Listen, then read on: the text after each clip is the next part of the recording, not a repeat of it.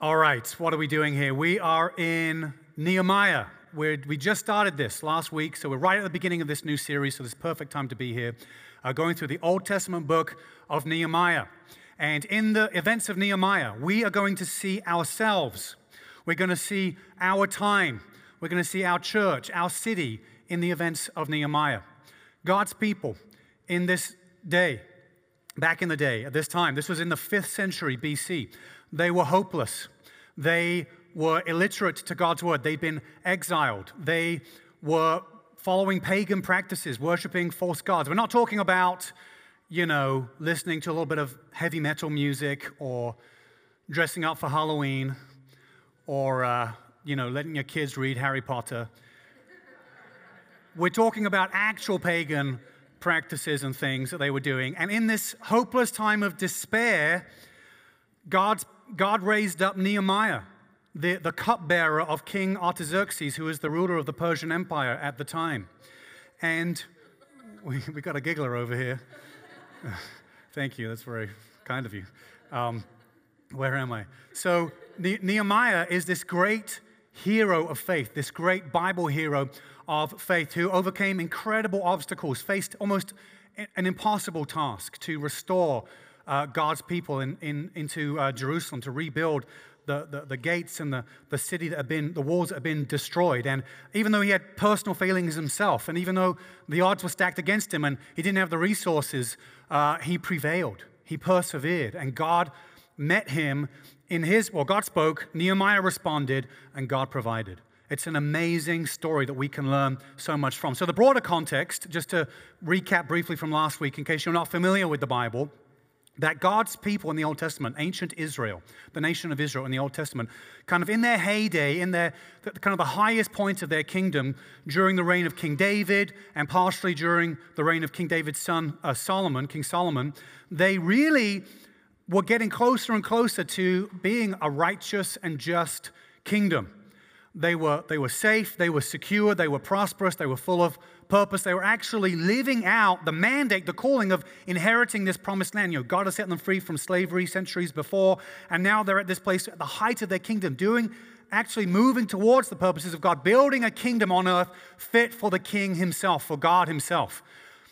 But they failed. And they failed big. They started worshiping false gods. Solomon had a big part to play in this. There were other problems too, but they, they, they got pulled off track. They were, they were, they were you know, per- perpetrating injustice.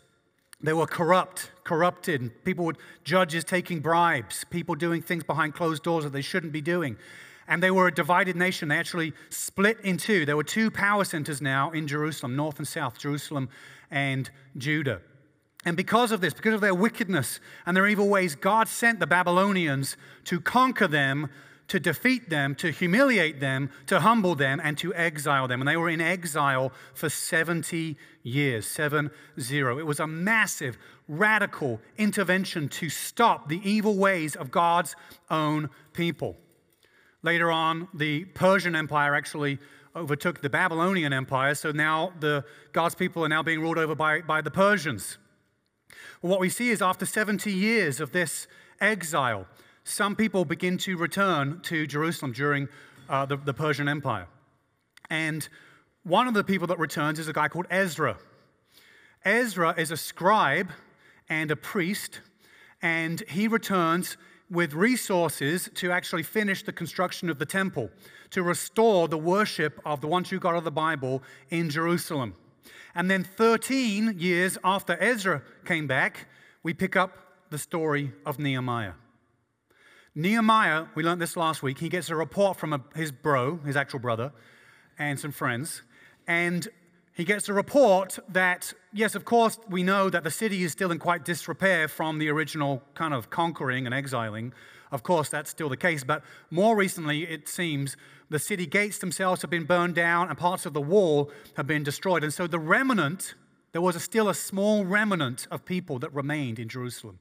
God, by his grace, allowed this group of people who were vulnerable and I'm sure very fearful to stay in Jerusalem. Not everyone one was exiled, some stayed, this remnant.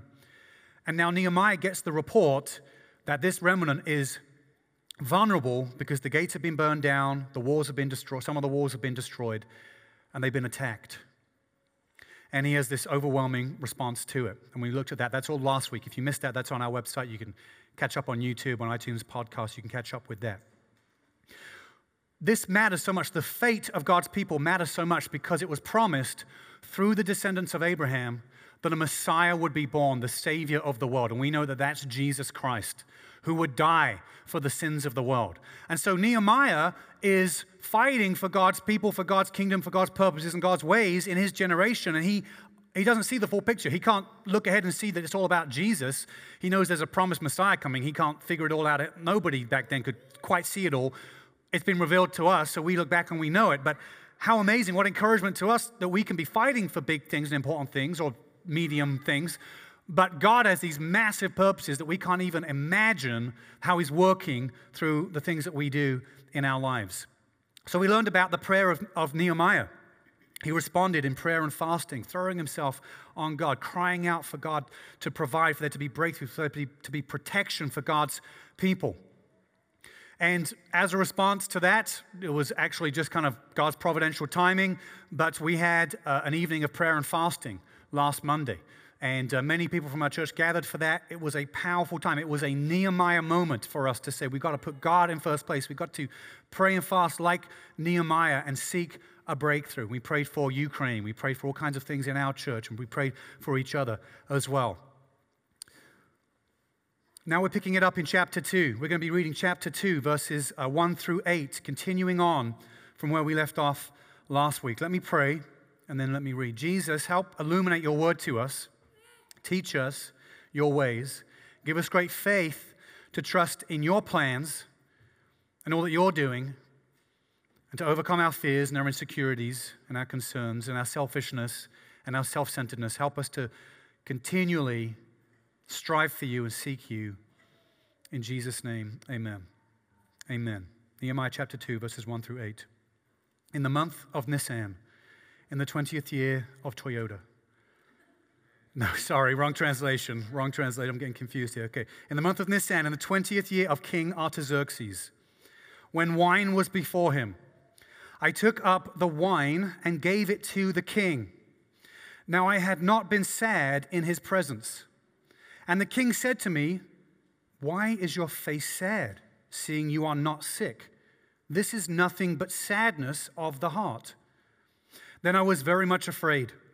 I said to the king, let the king live forever. Why should not my face be sad when the city, the place of my father's graves, lies in ruins, and its gates have been destroyed by fire? Then the king said to me, What are you requesting? So I prayed to the God of heaven. And I said to the king, If it pleases the king, and if your servant has found favor in your sight, that you send me to Judah, to the city of my father's graves, that I may rebuild it. And the king said to me, the queen sitting beside him, I guess that's important. It's, it's, it's, I guess I had to get, I don't know why it's important, but I guess the queen had something to say at some point. Verse 6 and the, and the king said to me, How long will you be gone, and when will you return? So it pleased the king to send me when I had given him a time. And I said to the king, if it pleases the king, let letters be given me to the governors of the province beyond the river, that they may let me pass through until I come to Judah. And a letter to Asaph, the keeper of the king's forest, that he may give me timber to make beams for the gates, for the fortress of the temple, and for the wall of the city, and for the house that I shall occupy. And the king granted me what I asked for the good hand, excuse me, for the good hand of my God was upon me. This is God's word. We see right away in verses 1 and 2, we see that Nehemiah, after prayer and fasting, now has an opportunity to voice his concern. Up to this point, he has not showed any concern, not voiced this to the king. Now the door is open, he has a chance to share it. It goes to show that no matter how much of a brave face you might put on, And sometimes you have to put on a brave face, right? There are times when you might, you might want to be a basket case. We, we might want to show our tears and our concerns and our distress and our, our turmoils, which are real and serious. But sometimes you have to put on a brave face. But even the best of us, even strong leaders like Nehemiah, there's, it comes a point where you just you can't hide it anymore. The dross, the mask, excuse me, the mask drops. The mask will drop, unless, of course, you're Batman. In which case, the mask only drops once justice is done. But back to the events of Nehemiah. So, right off the bat, no pun intended, but right off the bat here, Nehemiah, he's approaching the king and he's open with the king. This, there's a lesson in this to us that we don't need to share our troubles and our concerns and the burdens that God has given us, the calling that God has given us. We don't need to share all those things with every single person. We need to be wise about the timing, the strategy, the moment of it. But Nehemiah, we can learn from Nehemiah, there are divine appointments, divine moments where the person who can solve or be a part of the solution to the issue we face or to the burden we have is in front of us, and we have to share it. We have to share it. Now, he was afraid. He was afraid to share it, and rightly so. This was a dangerous thing, a very dangerous thing. This could have been misinterpreted very easily because he's basically asking Would you fortify basically an adversary of yours? Would you provide help to grow the military defensiveness of this other nation? Now, logically speaking, rationally speaking, do kings in history or dictators or rulers like to help to strengthen their neighboring countries?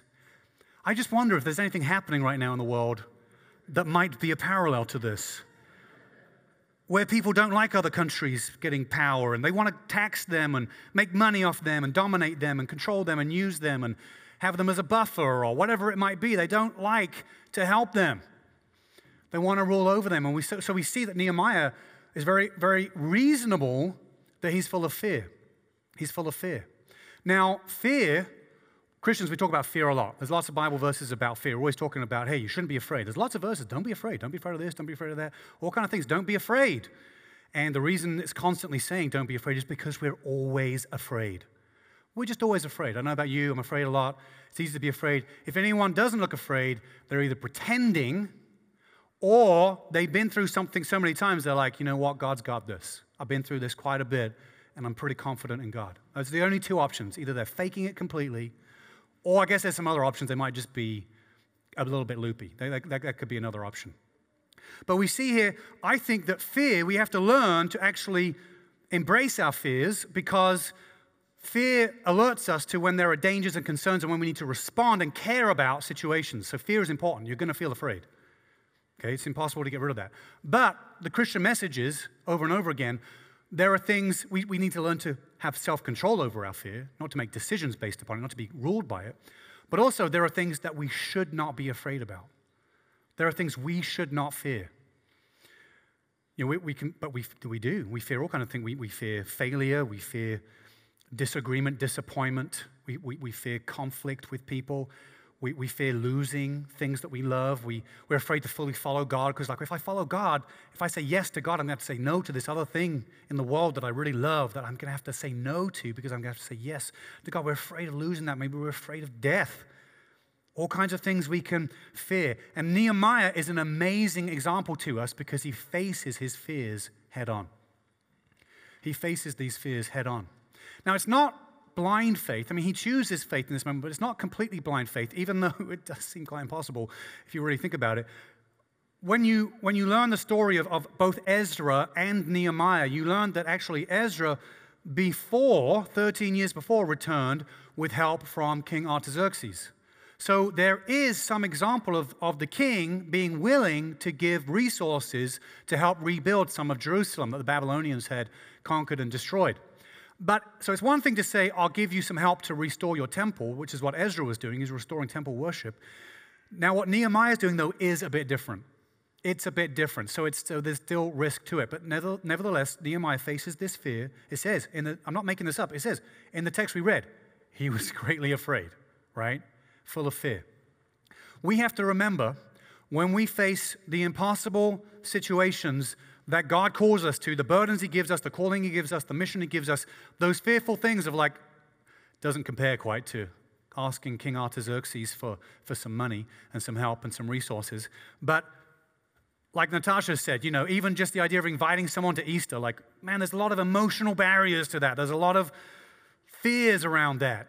We have to, whenever we face any kind of moment, no matter if it's a small thing like that or a really giant thing like nation kind of level stuff, we've got to remember the story of Nehemiah. We have to remember that we have a God who does the unlikely, who does the impossible, who does things beyond what we can imagine, what we can engineer or create. God works. He changes people's hearts, changes situations, and does incredible things to bring about his purposes in the end. I think there's a couple of things that we have to realize in order to overcome our fears and actually step out for God more.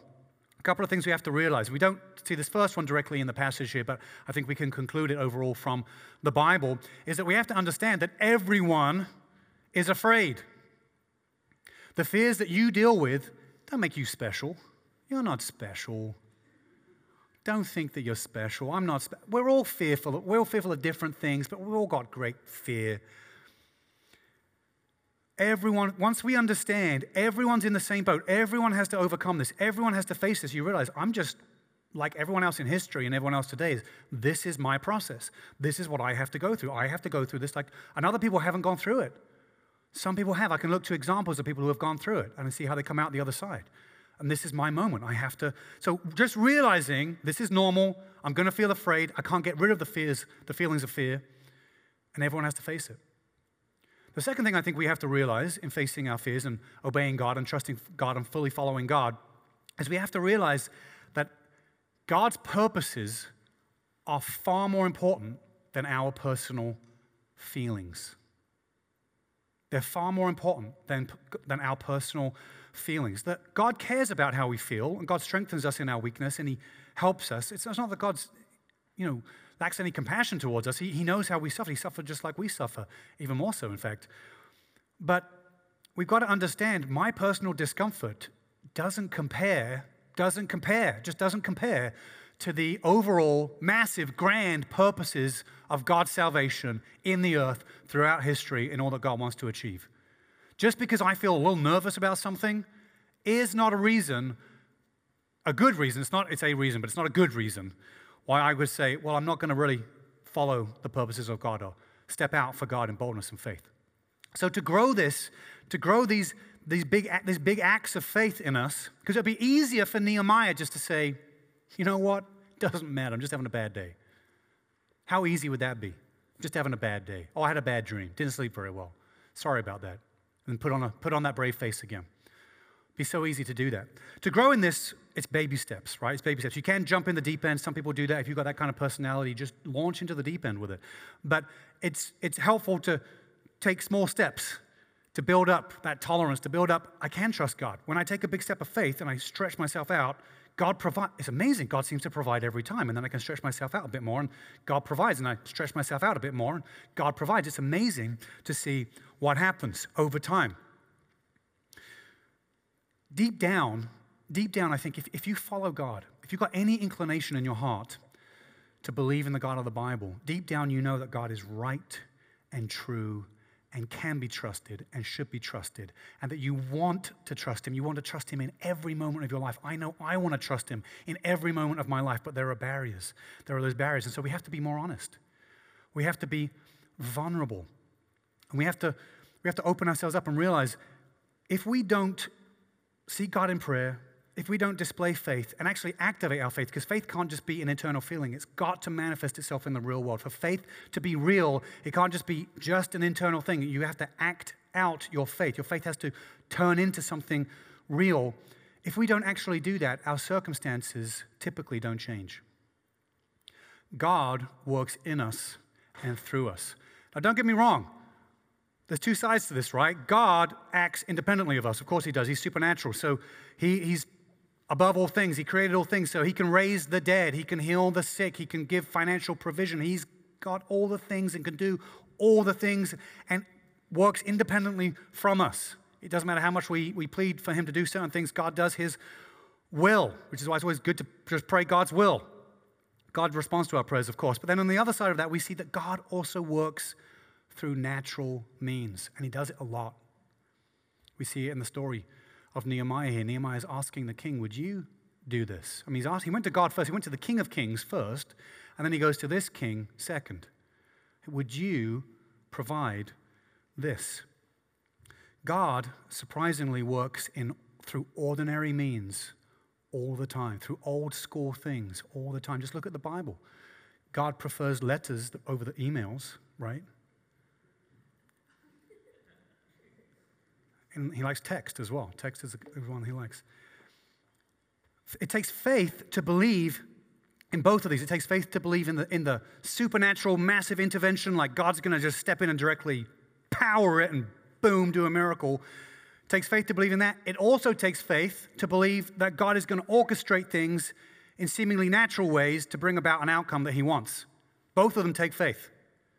The natural means is no less spiritual. Asking King Artaxerxes for the letters, for all the resources, it's no less spiritual than praying for a miracle and God intervening directly.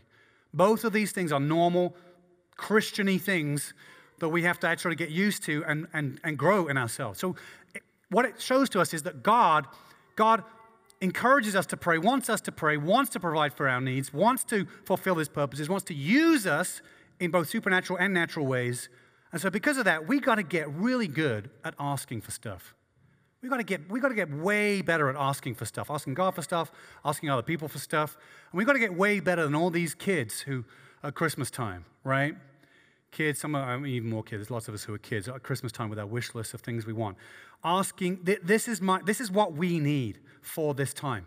So Nehemiah has this construction project that he's got to do. Doesn't have the resources, doesn't have the, doesn't have the people, doesn't have the access.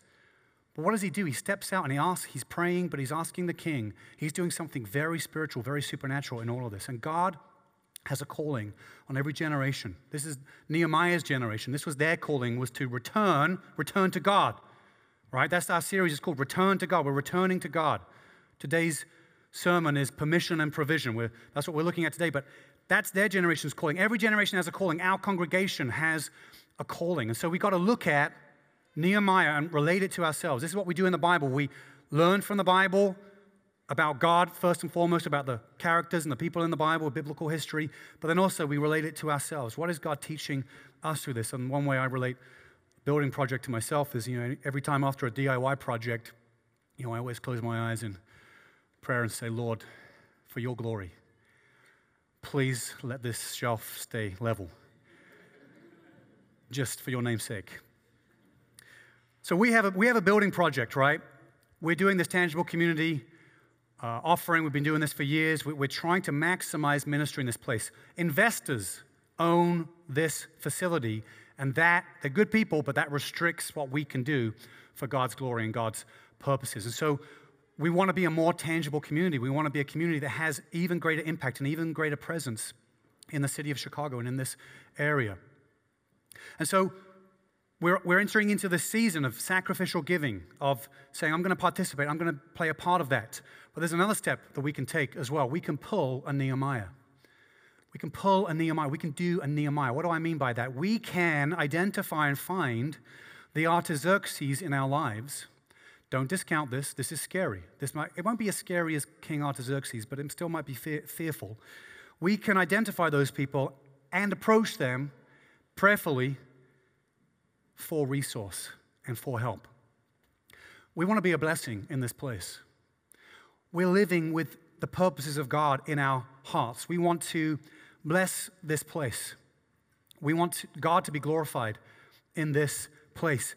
The investors who own this, this property, they're in it for the money, they're in it for the dollars, but we're in it for the impact. We're in it to make a difference. We're in it for the glory of God. It's quite a difference. And I'm praying and hoping for myself and for our church that we can get clarity and boldness on who might the Artaxerxes be in our lives who have resource, not just for just giving although that could definitely be helpful, people giving towards this, but also rebuilding what we lost over the last couple of years. The last couple of years have been bad for a lot of churches, challenging for a lot of churches. And so we've still got a lot of gaps to fill in. We're looking to hire a children's director. We're looking, we've got all these different things we're trying to fill in the gaps to.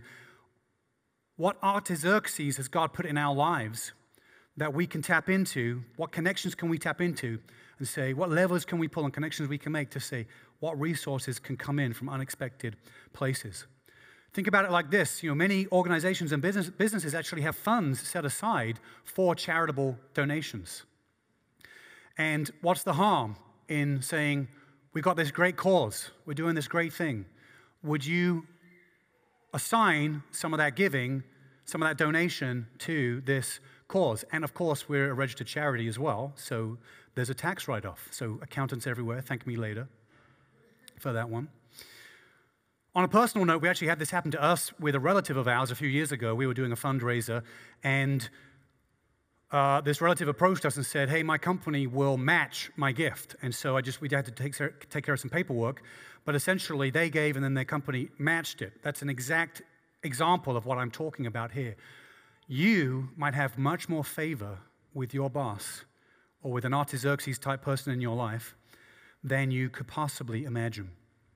We want to pray for more favor, though, broader favor as well. So, for example, we got the bank over here and I've entered into negotiations with uh, the bank on the corner here that we would get access to their parking lot on Sunday mornings. It's very practical, getting very practical now. Nehemiah is a practical book, you know that. I mean, he starts off with prayer and fasting, but it gets very practical very quick. But it's an issue of accessibility. There's a spiritual need underlying that. That yes, people can walk here, yes, people can take CTA here, but if you haven't noticed, the streets around here are very special. We have very special streets around the church here. They're so special, in fact, they're almost non existent. They're, they're so tiny. They're the tiniest streets that anyone, I don't know who's responsible for building this area, but they screwed up majorly, and we're living with, with the repercussions of it. So it's okay. So, but we've got to pray for favor with the bank, working in trying to negotiate, trying to use pull the levers that we have. Say, so I'm basically promised, hey, we're going to put, uh, we'll move our whole building fund to your bank. This is how much money we have. That's what I told them. So they're like, we're interested. So they might give us access. We need to pray for that. Join me in prayer. I've got some ideas about trying to get access to the library's parking lot over here as well. We tried that before and were turned down, but I'm, I'm gearing up and getting energy again for like another pass by at this, another shot at this. So we need to be praying because all these practical things are for spiritual reasons, are for the reasons of saying we want to make this accessible. We want more people to find Jesus. We want people to be able to come in, to be able to return to God. That's why all this matters so much, why it's so important. If you see, if you see an opportunity for ministry expansion for Trinity Church, don't discount it. Don't write it off. Don't think, oh, that, that'll never happen, or oh, that's just far fetched, or we don't need that, or they're going to say no, or it's too risky. Don't, don't say no. Think of Nehemiah. Remember the impossibility and the unlikelihood of Nehemiah's moment and how God provided, how God changed Artaxerxes' heart and gave him favor with King Artaxerxes. If you don't have a company that does a matching scheme, that doesn't mean you can't approach and say, We're doing this great cause. Would you give? Even family and friends, others. We actually had a situation. Well, think about it like this there's six degrees of separation between everyone, right? Six degrees of separation, is that right? That's the number? Six degrees of separation between everyone. Surely somebody we can get to Jeff Bezos somewhere, right? or we can, if we can't get to him, we can settle for Kevin Bacon we can with the six degrees of separation. But I know Ali Brown would be especially excited if we could make contact with Nicolas Cage. that would be tremendous. Whatever doors we can uh, knock on for that. We actually had a situation, though, in our church, uh, again, a few years ago, where uh, somebody who was a part of our church at the time, they, their uh, mother is a very successful entrepreneur businesswoman and uh, very successful, and she would always make a charitable donation each year. And he just simply asked her, Would you give a portion of that or all of that to this cause, to what we're doing with Tangible Community? And she said yes. So some of the funds we have have come from very unexpected places. God has, we don't need to have all the resources here already because God has all the resources and He can pour it in. He can pour it in. It's amazing how it works. Now, we can apply this stuff personally as well. We, are talking now, we've got to be faithful to Scripture. The big application of the passage in Nehemiah and the story of Nehemiah is God's people joining together, banding together for God's mission, for God's purposes, to shine the light of the goodness of God to the world, to, to, to bring, bring glory to, to God Almighty, right? That's, that's the big thing that's happening. So that's the main application for us. But you can, as you can in lots of parts of the Bible, you can personalize this too and say, how's it work for me? But I just, I just want to say, part of the reason we do that is because we're Westerners, right? And we think in more individualistic ways. And so we have to be careful that we don't turn every, every event into, in the Bible into a fable about how God wants to send me a King Artaxerxes to get all the outcomes I want in my personal life, right? We just have to be really careful that we're not doing that. But if God has burdened us with something, with a calling, and we're facing a barrier and there's challenges to it, hey, we can follow all the same steps. We can pray and fast. We can display our faith, act in faith. We can ask for big things from those with resources. Of course, we can do all of that. But in all of that, we have to remember never to be manipulative. Nehemiah here, I think he's very genuine. He finds the language to approach King Artaxerxes. In verse 3, what does he say? Verse 3. He says, I said to the king, let the king live forever. So this is kind of a customary greeting to the king, you know, giving him a few little nice little strokes there. Let the king live forever. Why should not my face be sad when the city, the place of my father's graves, lies in ruins and its gates have been destroyed by fire? We need to pray that God will give us the words to say when we ask for resource because he's being persuasive. He's being persuasive, being winsome. He's tapping into my father's graves. He's, he's making it personal. And, you know, the barrier between Artaxerxes and Jerusalem, there's a huge distance between those two things, like spiritually speaking. The, the different value systems, different gods. Artaxerxes is not a believer in the God of the Bible, right? Massive barrier, massive distance between these two things. The bridge between them is Nehemiah, is the person that stands in the middle that connects the two things. Artaxerxes likes his cupbearer is concerned about is, is concerned about the emotional state of his cupbearer because he's asking him questions like, "You're not sick. It's the sadness of the heart. What's wrong? Tell me." He con- he's concerned about him, and Nehemiah is saying, "Well, this is what I care about." So if you have favor with someone, somebody appreciates you, likes you, and you tell them what you care about and what matters to you, that begin that's something that matters now to them because it matters to you and they care about you. That's how this works. Hopefully, this is not too simple. But he's talking about, hey, the, my father's graves and uh, the, the, the, wall being, you know, the city gates being, being burned down and the wall being, uh, parts of the wall being destroyed. I think he's trying to personalize this for, for King Artaxerxes, because imagine if you're in the king's position, thinking through, well, how would I feel if you know, they lost so much already? It was the Babylonians, of course, who had conquered them before, but now a Persian empire that's in place there. Think about it like, what if, if my people group were about to be wiped out, my whole lineage lost? And they've lost so much already. Now they're going to be snuffed out, completely gone. Like, this is, you know, if my city gates were, were, were, were burned down and we were vulnerable, we were all vulnerable here. Like, how would I feel? Like, that's powerful. It's not manipulative. If it had been manipulative, I think Nehemiah would probably be dead because I think the king wouldn't stand for that. He's being wise. And I think we can do similar things. I think we can approach people in similar ways. And we can, we can talk about this is the cause I care about. Hey, we're doing something good for the city. We believe in the next generation. We want to do something for the social good to bring people together. There's so much division in our culture. We're trying to do something great in this place. We've got lots of there's lots of opportunities and needs to serve, but we've got to get there. We've got to. This building is a big part of that, and we're trying to move forward in that. I think there's, there's powerful, there's language. We've got to pray, God, give me the language so I can speak these words and so that I can be winsome and persuasive. Because God works through natural means as well, through normal, ordinary, old school means.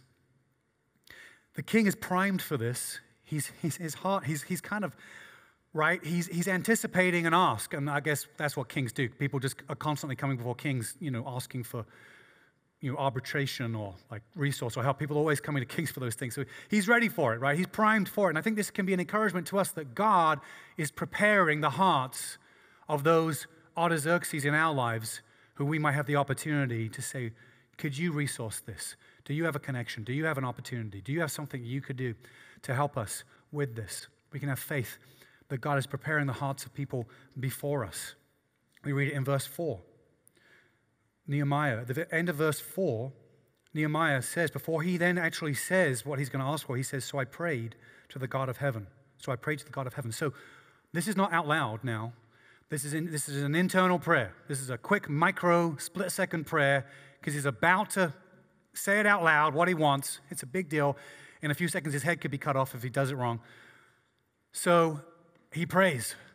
And now we're seeing a different type of prayer in Nehemiah. So we are learning two types of prayer from Nehemiah. We're learning from last week, we're learning that Nehemiah responded in arduous, private prayer and fasting, seeking God, confessing his sins, confessing the sins that the whole nation were complicit in, seeking God in that way, praying and fasting over a more prolonged period of time, a more serious, very on purpose prayer. Now we're seeing kind of ad hoc, spontaneous, in the moment prayer. And we need to learn to mimic Nehemiah. He's a great example of a man of faith, a man of action who was dependent on God. That's the kind of person I want to be, a man of action who's also dependent on God, where I'm, I'm not just praying and fasting, I'm not just praying at the set times, at the, the moments where it's like we we we plan to pray at this time. I'm, I'm praying in the moment. I'm praying in the moment. Heather and I, we, I think, have over the years developed this as a culture in our family and in our marriage, to, you know, when something happens, to say, let's stop and pray, let's stop and pray. And the great thing is, it doesn't take long at all. It can take less than a minute, take 10 seconds sometimes. Let's just say a really quick prayer for God to break through. Sometimes we don't do that because we feel bad, like, well, I, I didn't go to prayer and fasting last time. And so, you know, I'm just obviously not a very good prayer as a Christian. So, you know, or we just think there's no time for it, or whatever it might be. But we've got to learn to have those spontaneous prayers. Now, Nehemiah then, after praying, he, he responds first by asking for permission. Can I do this? And then he asks for provision. But then he's really smart, super smart. This guy is savvy. He's like, listen, he asks for a third thing, right? He's like, I need it in writing. Really need it in writing. Now, there's a few sub secondary or tertiary points in here. They're not primary points, not big points in the passage, but they're points that we can learn from nonetheless. A couple of character lessons from this. If we're going to make commitments to people, if we're going to say yes to things or promise things to people, we should only be willing to say yes and to promise something if we would also be willing to sign it on a piece of paper. Otherwise, the words aren't worth it. Now, that's, that's a powerful reframe. It's a powerful way to think about our own words and our own obligations. We should not commit to something unless we say, yeah, I'd put it in, I'd put it ink and paper, I'd make it legal. That's how powerful. What I'm saying is, that's what our words should always mean anyway. It's just a powerful way to actually think about it, to consider it. And then we see the king being willing to do it. He meant it. He's willing to commit to it. The other thing we see in this is that if we're asking for a commitment from somebody, and this is actually what I did with the bank, it's like, I'm going to need this in writing. You do realize that, right? So, we, if the bigger the, the bigger the commitment, the bigger the thing we're asking for, the more important it is to get it in writing. A strange illustration, that's not strange, an illustration of this, maybe this is for someone today. This relates to marriage. How good is your love if you're not willing to put pen to paper? How good is it? If you're not willing to say, oh, I love you so much, I'll bind myself legally to you. I'll make my fullest commitment to you. If you're not willing to put pen to paper, you're actually not willing to put the fullest commitment to somebody else to say, I'm all in with you. Because love has to be exclusive, fully committed. That's why that people are like, we don't need it. We don't need the paper. We just love each other in our hearts. True love says, I'll go all the way. I'm all in for you and exclusively for you. It's not a major point in the passage, but it's maybe a, a, point of application we can learn. So we see that God overall working, though, through this letter. He gets two letters for different people. He's got the king's seal on it, you know, signed by the king. He's got these letters. These are very natural things. Through these letters, these ordinary letters, Jesus can come. That's how significant this is. That's why we can't discount the natural means that, God's, that God works through. Because through the preservation of this remnant in Jerusalem, God's people are now going to be protected and restored. And Jesus can come from that. Let's finish this up. Let's, and let's look at this last verse again, verse 8. How does this end? It says, And the king granted me what I asked, for the good hand of my God was upon me. This is a phrase, this idea happens a lot. It's, it's reflected a lot through both Ezra and through Nehemiah, actually. This idea, they knew that even though they had to take action, even though there was a big responsibility resting on them and they, they had to act, they knew ultimately that God was in control, that God's providential hand of blessing and provision and God orchestrating things in the background, that they knew that God was in control ultimately. The good hand, the favor of God is upon me. Doesn't this show us the kindness of God? Nehemiah, in his personal failings, in the sin of the nation that got them exiled in the first place, the failings over generations and generations of massive failure, God's kindness and God's grace, the good hand of God was upon me. God's favor, God's grace is upon me. The greatest way we see the expression of the good favor and the good grace of God is ultimately in the coming of Jesus, the Son of God, the one who has all the grace, who doesn't treat us as our sin deserves, who, like Nehemiah going to a dead city to resurrect it, Jesus comes to us, dead people, to resurrect us, to bring us back to life. That's the power of the, the good hand of God has to be upon you because your sin is so terrible, so awful, so destructive that you can never do enough good to outweigh it. You can never do enough good, which is why only by God's kindness and his hand of favor upon us can we be set free from it. And it only happens through Jesus. This is called the gospel. Some people have never heard it, some people forget it.